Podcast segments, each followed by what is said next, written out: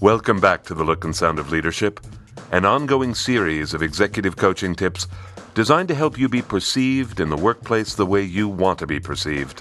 I'm Tom Henschel, your executive coach, and today we're talking about leadership and listening. Donald had the CEO courting him for almost a year before he came on board as head of global operations. Fourteen months later, most of his initiatives had stalled and the executive team that had expected so much from him had mostly turned against him.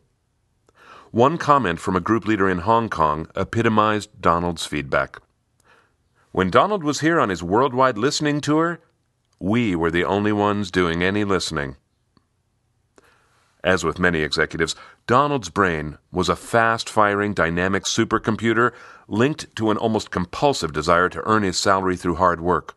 There was no question that he was smart and dedicated, but he was alienating the very people he needed because of his inability to quiet himself and receive others' ideas. Not surprisingly, his inability to receive came into the room during our coaching. Once, he asked me a question. I began my response by saying I had two thoughts about the topic. As I began explaining my first thought, I could see his own thoughts flashing across his face. I was barely halfway through my first idea when he made a comment, and then he commented on his comment, and he was off and running. Several minutes later, after we'd explored his thinking about my idea, I stopped, and I asked him if he remembered that I had said there were two thoughts about his original question. Well, sure, he said. Do you know what number two was? No, he said, you haven't told me. Now, the good news was that he actually knew I hadn't told him. The bad news was he didn't know why I hadn't told him. He didn't know he'd hijacked the conversation. Did Donald need to become a better listener? Absolutely. But who doesn't? We all give lip service to the fact that we could all improve our listening skills. But in our hearts, we think about ourselves as listeners the way we think about ourselves as drivers. We all think we're better than we really are, and that it's the other guy who needs the improvement. I wanted Donald to see that if he could behave differently, he'd get different results. I decided to focus on helping Donald develop just two behaviors. The first behavior I worked on with Donald was this create silence and allow the other person to fill it in. Here's how, on the simplest level, this might work in real life. You're at lunch with a friend who's telling you about the executive she reports to. She gets to the end of her anecdote just as you take a bite of food. You nod and make some noise of understanding while you're chewing, but you can't speak. What happens next? She keeps talking. If you'd been able to fill in the silence yourself, she wouldn't have kept talking. In the conversational volley, she was tossing the ball to you.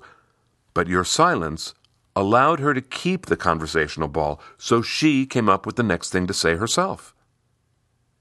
Our culture has an almost desperate need to fill in silences. Negotiators and interrogators use this to their advantage. Say nothing, and the other person does all the work for you. Allowing silence is hard. As we practiced together, Donald had trouble simply stopping talking. Then, once he began to get a handle on that, I would intentionally not speak until, not surprisingly, he'd fill in the silence. This whole silence thing was really hard work for him. And then one day, he told me a story about having dinner with his oldest teenage daughter.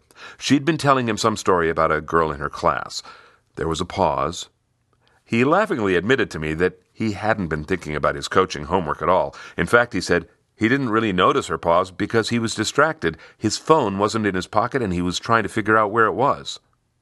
But then, in the silence, his daughter said, Dad, I'm worried about Jamie, referring to the family's youngest daughter. Now that got my attention, he said, and you can bet I tried hard to listen. How'd you do? I asked.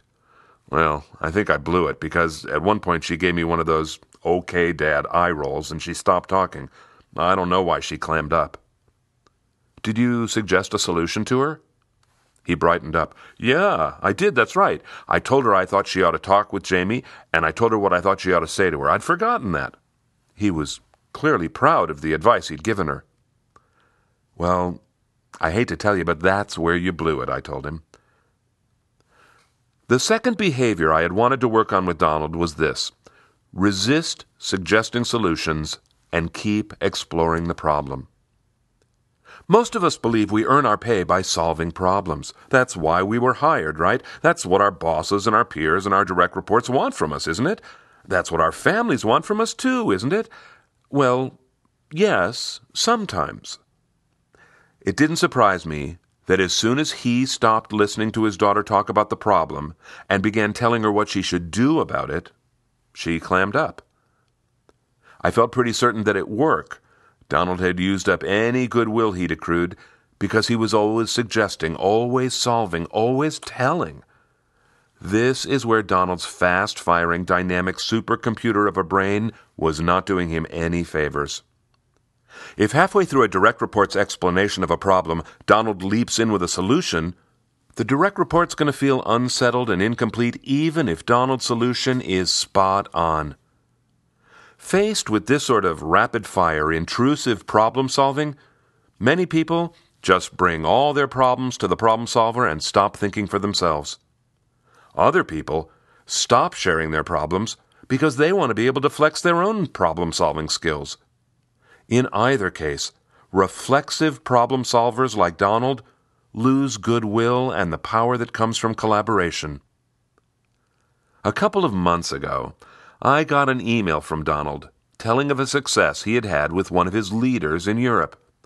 During their telepresence conferences, Donald had created silence and resisted problem solving.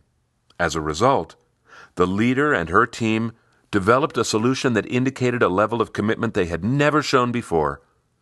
Donald's new behaviors had gotten him different results. The four point recap of the situation is this number one, most of us think we're better listeners than we really are. Two, most of us are uncomfortable with silence.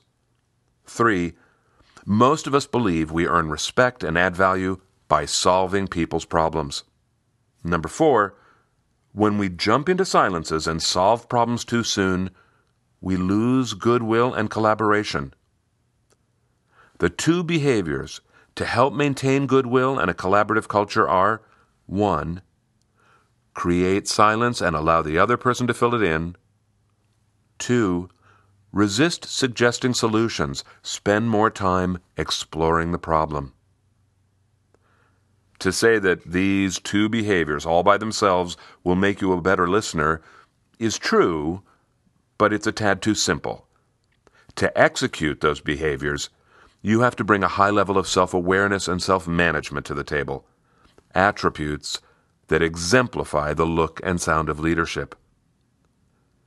If you're intrigued by the idea of managing how you're perceived by others, some other podcasts you might be interested in are Building Rapport, Getting Agreement, Listen Without an Agenda, and Owning Miscommunications. Those podcasts can be found on the Essential Communications website, essentialcomm.com. That's essentialcomm with two M's, dot com.